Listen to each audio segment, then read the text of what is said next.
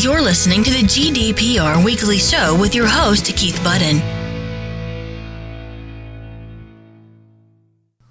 Welcome to this week's episode of the GDPR Weekly Show. And as normal, I'd like to start with a shout out to our new listeners. And this week we have new listeners from London, Preston, Gloucester, Guildford, Twickenham, Slough, Leicester, Hull, Stoke-on-Trent, Reading, Manchester, Coventry, Bournemouth, Derby, Swindon, Bath, Peterborough, Portsmouth, Southampton, Hemel Hempstead, Nottingham, and Bristol. And then across on the continent, we have new listeners in Denmark. We have new listeners in La Coruña in northern Spain. We have new listeners in Madrid in Spain, Lisbon in Portugal, Oslo in Norway, Vienna in Austria, Tel Aviv in Israel, Bangkok in Thailand, we now have our first listeners in South Korea, so a big welcome to you. And we also have listeners in Queensland in Australia and new listeners in Orlando in Florida in the USA. And that, of course, is on top of all of our listeners right across the world. We're pleased to say we now have listeners in every single continent across the world, uh, which is great. And it's great to all of you to spend half an hour of your week with me catching up on the latest news with GDPR. I really appreciate you taking the time to listen to the GDPR Weekly Show and I really appreciate your feedback. So please do continue sending your feedback to podcasts at ensurety.co.uk. That's E N S U R E T Y.co.uk. Podcasts at ensurety.co.uk. I do read all your feedback and thank you for all the positive feedback. Um, unfortunately, I don't have time to reply to all the feedback that we receive, but please do send it in. And also any suggestions for things that you'd like to see in future episodes of the GDPR Weekly Show please send them through to podcasts at ensurety.co.uk. And in a few moments, I'll be telling you what's coming up in this week's episode of the GDPR Weekly Show. Check us out on Facebook. So, coming up in this week's episode of the GDPR Weekly Show, we have an update on the massive data breach at Marriott Hotels. We have a look at GDPR and Brexit and what, if any, impact will come from the vote to be held in Parliament on Tuesday. We have some comments about the Epic Games Store. We um, have some information about GDPR for pension trustees and making sure things that trustees there need to be doing. We have a look at how GDPR equivalent rules are spreading around the world, and in particular into Brazil and India. And we also have some news from Europe on an expansion of the areas covered by GDPR. So, as always, a packed program this week in the GDPR Weekly Show. You're listening to the GDPR Weekly Show with your host, Keith Budden. We start with an update on the Marriott data breach. Remember, we spoke last week in last week's episode of the GDPR Weekly Show when the news was just breaking of the data breach at Marriott. Well, we now know a bit more about what happened. Um, basically, the details have been released or were taken, should say, of some 327 million guests and the information included combinations of name, address, phone number, email address, passport number, Starwood preferred guest account information, date of birth, gender, arrival and departure dates, reservation dates, and communication preferences. So, whilst no financial information, obviously a lot of information there, particularly with the passport numbers, which would uh, enable those who've stolen the data to uh, be able to create false identities, to, to create identity theft effectively on the number of people involved. Uh, we've also found out some financial information about Marriott, which is that their turnover in 2017 was 20.4 billion pounds. Now, put that in context, if the ICO were minded to impose the maximum possible penalty on Marriott, then at 4% of its annual turnover, that means that Marriott would be looking at a fine of £816 million. However, of course, a lot of the deaths were um, from the US. And in the US, actions already started. Uh, US Senator Charles Schumer has called on the hotel firm to reimburse everyone affected to allow them to purchase new passports. And two US based law firms are understood to have filed class action lawsuits against the company. So, as well as the EU action being undertaken by the UK ICO and probably other ICOs across Europe, although it's looking like the UK ICO will take the lead on this one. Um, they've also got the legal action, and the class actions ongoing in the US. So it'd be very interesting to see over the next few weeks and months how this case against Marriott spills out. But I think it could be a real um, signpost in the indication of how the uh, regulators are looking to approach these mega breaches of data because obviously losing data of 327 million people is about as serious as it gets, albeit that I think in Marriott's defence they will argue that there was no financial information taken, which is a plus. But on the minus, as we discussed last week, um, Marriott took several weeks to report the breach rather than the 72 hours allowed by GDPR. So, a really interesting case. We continue to watch it and uh, we will bring you updates on it in future episodes of the GDPR Weekly Show. You're listening to the GDPR Weekly Show with your host, Keith Budden. Obviously, here in the UK, one of the main talking points all week has been Brexit and like most of the country, we await with interest to see just quite what the reaction of the House of Commons will be when they come to vote on the proposed withdrawal bill on Tuesday evening this week. Um, and we obviously will follow that up more next week's episode of the GDPR Weekly Show when we will at least have a pointer in which way, or hopefully have a pointer, in which way the UK is heading.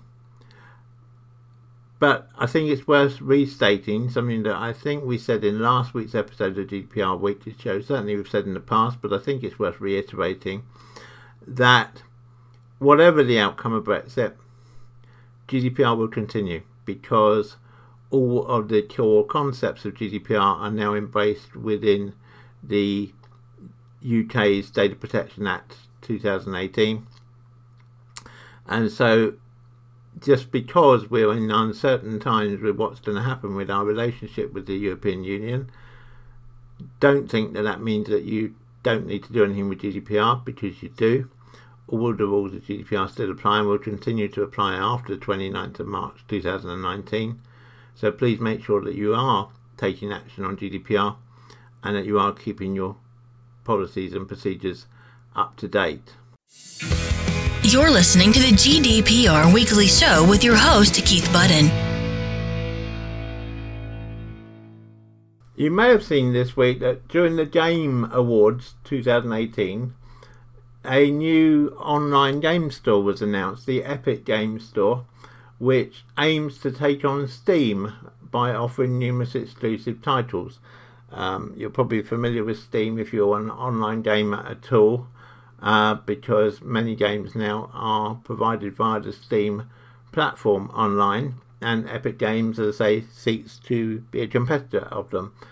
However, um, whilst the new game store is attractive to developers in that it's giving developers 88% of the sales profit, um, which has already begun to attract games like Ashen and Hades away from Steam to Epic Games.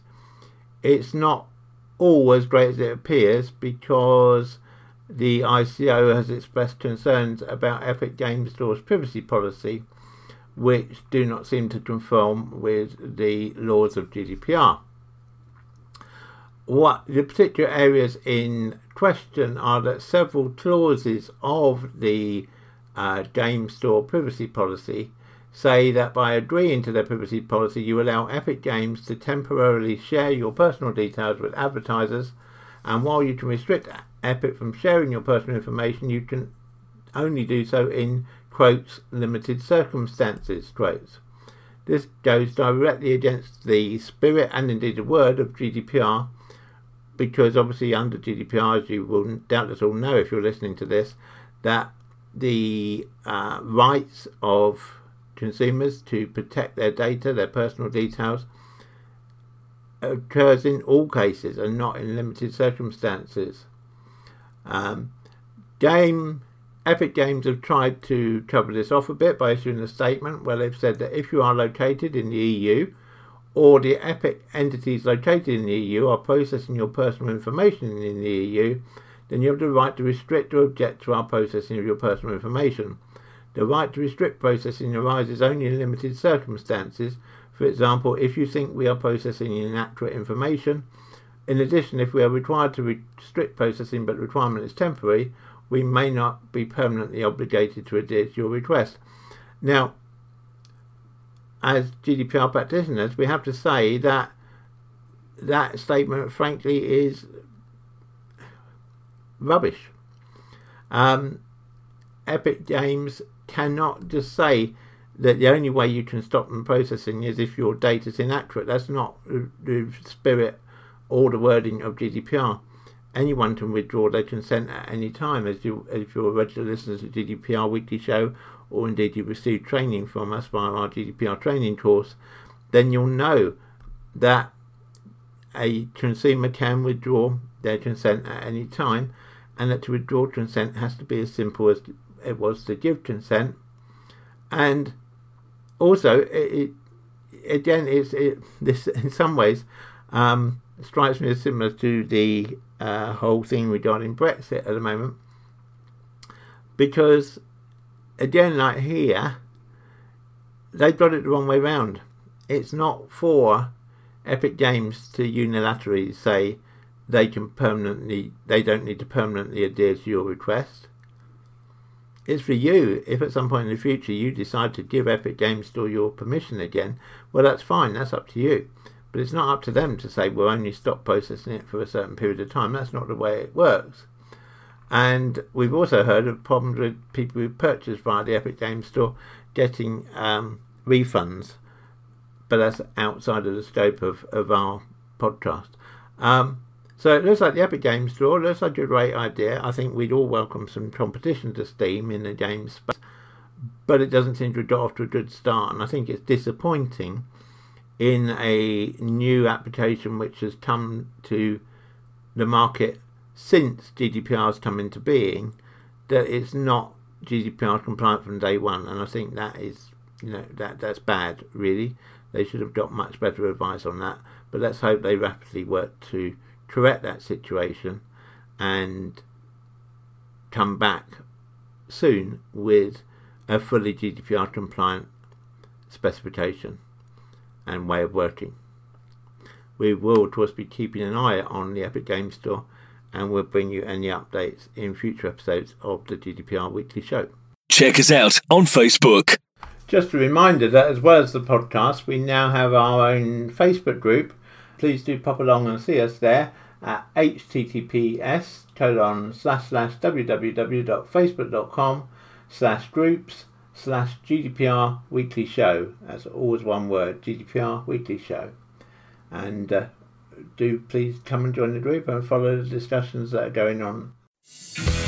You're listening to the GDPR Weekly Show with your host, Keith Budden. We've been doing some work this week with a couple of pension uh, schemes here in the UK. And so I thought it was worth just spending a few minutes on some issues that we found with these pension funds, which I suspect are not distinct to these pension funds and may affect other pension funds or trustees. So, if you are yourself a pension trustee or you ha- your company has a pension fund, and I guess most companies in the UK now do, um, you might wish to pass this part of the um, broadcast on, or rather, recommend that your pension trustees listen to this episode of the GDPR Weekly Show and obviously, if they do have any of these concerns, then they are very welcome to contact us at ensurety.co.uk, www.ensurety.co.uk, and we would be very pleased to help any companies with issues. Um, and the specific issues which we found were making sure that there were binding contracts in place between the pension scheme and any data processors that they were using. So that it's important as uh, the pension scheme maintains its role as data controller but any data processors that they're using or joint data controllers that they're using it's important that you have a data you have a data policy between yourselves and the processors or, or the joint controllers. Um, do check that that's in place, and if it's not, then finalising contracts should be a priority for trustees as unagreed terms between yourselves and your data processors not only pose certain risks, they also open you up to the possibility of sanctions from the Information Commissioner's Office, from the ICO. So do make sure that you've got firm data processing contracts in place with your data processors and or your joint data controllers.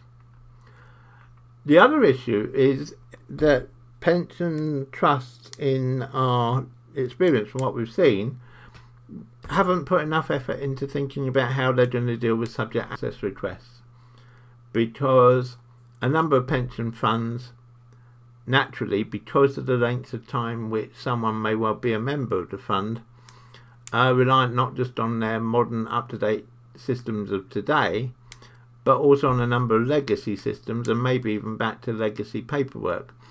And remembering that if someone makes a request for all the information that's held about them, then there's a requirement to use your best endeavours to retrieve as much of that information as possible. And that may mean going into a dusty archive and finding paper documents. It may mean retrieving documents which are perhaps now stored off-site in, a, in an off-site archive location but all that needs to be thought through. And, and our experience, certainly with the pension funds we've dealt with this week, is that whilst they um, are well aware of the need uh, to satisfy the requirement, and they can do that via their existing CRM systems.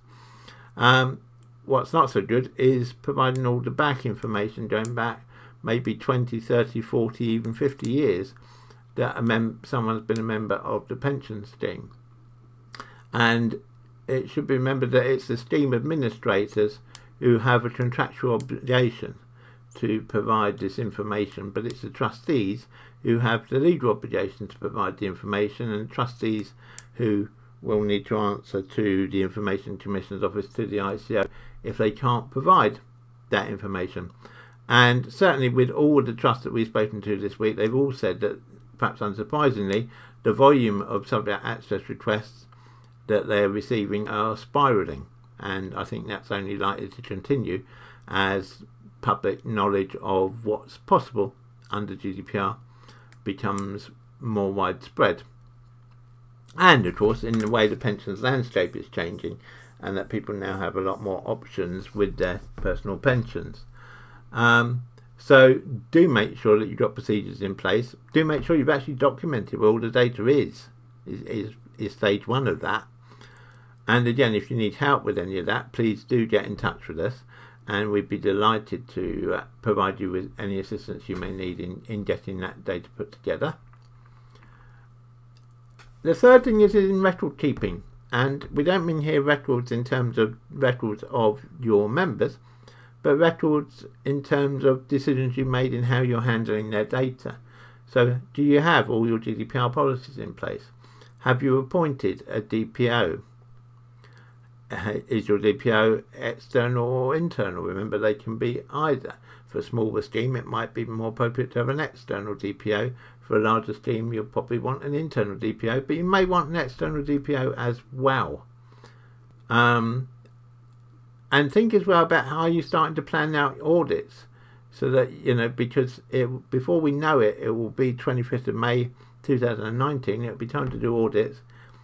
And best way in the world, there aren't enough people with the qualifications to perform GDPR audits all on the same day for every pension fund in the country.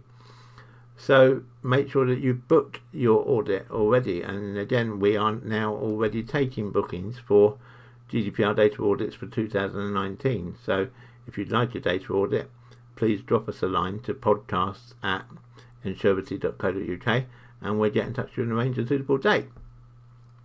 Um, but record keeping is important and make sure you got your GDPR policies. Remember that if you've got previous versions of GDPR policies, maybe you've revised them in the six months since GDPR came into force, you must keep the previous ones too because the policy which will be in matter if there is a problem will be the policy that was in place at the date that the problem occurred and not whatever GDPR policy you may have in place now. And the final issue which needs dealing with for um, pension funds, and this is probably applies to anyone listening to this, and not just pension funds, because it's a common misconception that people think that a data breach is just when someone hacks your system, or it's a computer virus, or it's malware. But it's not. It's much more than that. It's about losing a portable device. So losing your mobile phone or leaving a laptop on the train or even a USB data stick on the train. It's about genuine human error. It's about putting the wrong pension statement into the wrong envelope and sending it to the wrong person. It's about attaching the wrong pension statement to the wrong email and sending it to the wrong person. It's about CCing in people who have no right to be CC'd in to a particular email. All of those are data breaches. All of them should be entered in your data breach register. Not all of them need reporting to the ICO, and again, this is where you should really liaise with your data protection officer as to when and if you need to report a breach to the ICO. But remember, you do need to record it in your data breach register, whatever. And you have 72 hours from when the breach is discovered or when you become aware of the data breach to do that. And so don't delay. If you discover a data breach of even a very minor nature, make sure you record it in your data breach register. And as always, we'll be coming back to this regularly, I'm sure, in future episodes of the GDPR Weekly Show. You're listening to the GDPR Weekly Show with your host, Keith Budden. You'll remember that in a episode of the GDPR Weekly Show a couple of weeks ago, we mentioned about the fact that Japan had now passed some privacy laws which were, to all intents and purposes, uh, exactly the same as GDPR. Well, this is now actually spreading to other states across the world, as we predicted it would. And not only in the US is now the state of California preparing its uh, privacy regulations, which again have a very strong resemblance to GDPR. But privacy regulations, very similar to GDPR, have now been passed in Brazil and are currently under consideration by the government in India.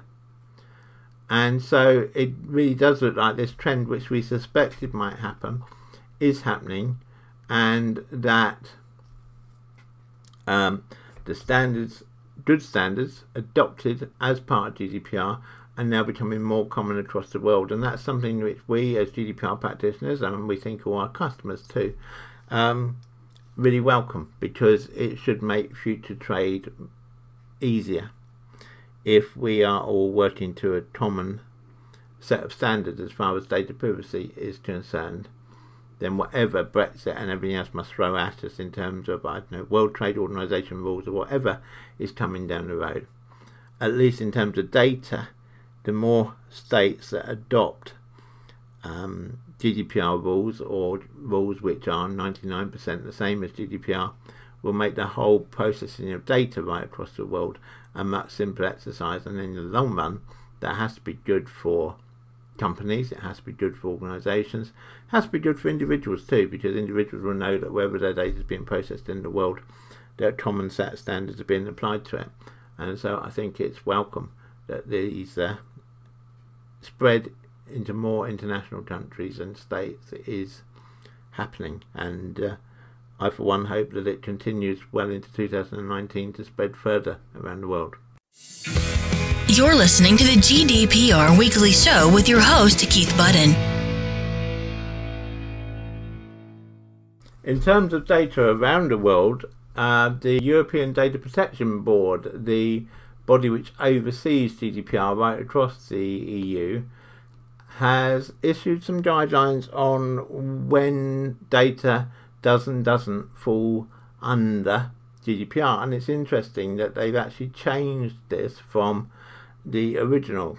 Uh, you may remember, if you've attended our training or if you've listened to previous episodes of the GDPR Weekly Show, that originally GDPR only applied to data subjects within the EU and the UK and Switzerland.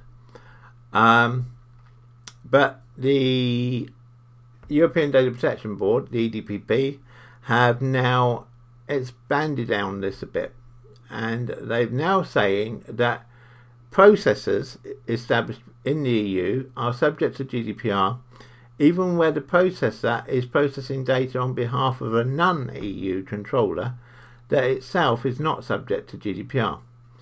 So, in practice, that means that an EU processor that processes data on behalf of, let's say, a US entity in connection with US data subjects will still be subject to GDPR for that data. And that's not something that's really been thought through before. So it's not just now if you've got data subjects within the EU, but if the company processing your data is within the EU, then you still need to comply with GDPR, even if you are in the US or elsewhere outside of the EU. Um, so it's broadening the reach of GDPR a bit. Um, and also, they now clarify what is a data subject. Data subjects in the, in the union means any person in the union whose information is being collected at that moment, regardless of their nationality or legal status. That means that EU citizens and residents are obviously within the scope, but a US tourist using an app in the EU is a data subject of the EU for the purposes of GDPR. The guidelines note that the processing of personal data of EU citizens that takes place outside of the EU will not trigger GDPR so long as the processing is not a specific offer directed at individuals in the EU or to monitor behaviour in the EU. So, for example, a US company with employees in the US who hold EU citizenship will not be subject to GDPR just because they employ EU citizens, but they will if those EU, US employees are actually present in the EU. So it really is coming down much more to where people are actually present as opposed to where they are from. And they also have given more indication of how they're saying whether someone in their in their opinion and this is going to apply largely to US companies, um, whether it's felt that that company has an intention to offer goods and services to people within the EU. And the examples they're giving is that they will establish that there is an intention and therefore the, the rules fall under GDPR if the company has advertising campaigns in the EU if they mention addresses or phone numbers within EU countries, if they use a top level EU domain name, so .eu or .co.uk, .de, .it, .nl, if they have a description of travel instructions from the EU to the service, if it's a service, if they mention customers in the EU, and if they use language or currency commonly used in the EU and whether goods are delivered in EU countries. So, to take an example, if you have a US company which at the moment does not have any EU or UK customers, but it has products on its website priced in pounds sterling or in euros,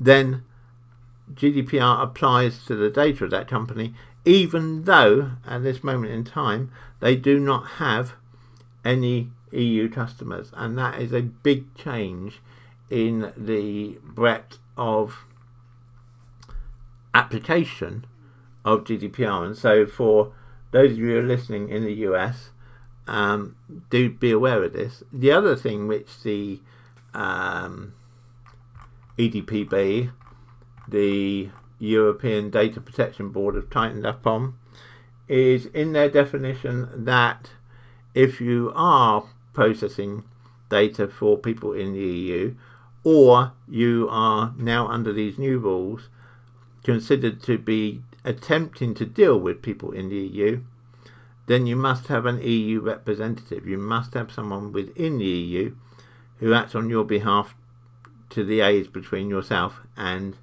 the ICO. And quick advert here that is this new service which we are offering. So if you are listening to this in the US and you need an EU representative for the purposes of GDPR, then please do get in touch with us. It's a very simple process to set up, and we can act as your EU representative for you and satisfy that requirement of GDPR. And of course, if you've not done anything towards GDPR, which you may not have done in the past, we can guide you through the steps you need to take. And I know we do have quite a number of listeners in the US, so please do get in touch with us about that if you have any questions. Um, please send any questions to podcasts at Ensurety, that's E N S U R E T Y dot co dot UK or you can send them direct to myself, your host, Keith Budden, at keith, K-E-I-T-H, at ensurety.co.uk. You're listening to the GDPR Weekly Show with your host, Keith Budden. So that brings us to the end of this week's episode of the GDPR Weekly Show. I hope you found it useful. I hope you found it entertaining. Please do let me know. Let me have your feedback by sending an email to podcast at ensurety.co.uk. You can find out more about us at Ensurety at www.ensurety.co.uk. And I look forward to speaking to you again, same time, same place, next week. Have a good week, everybody, and remember to keep your data safe. Check us out on Facebook. The GDPR Weekly Show is an Ensurety production. Follow us on Facebook at www.facebook.com slash Ensurety.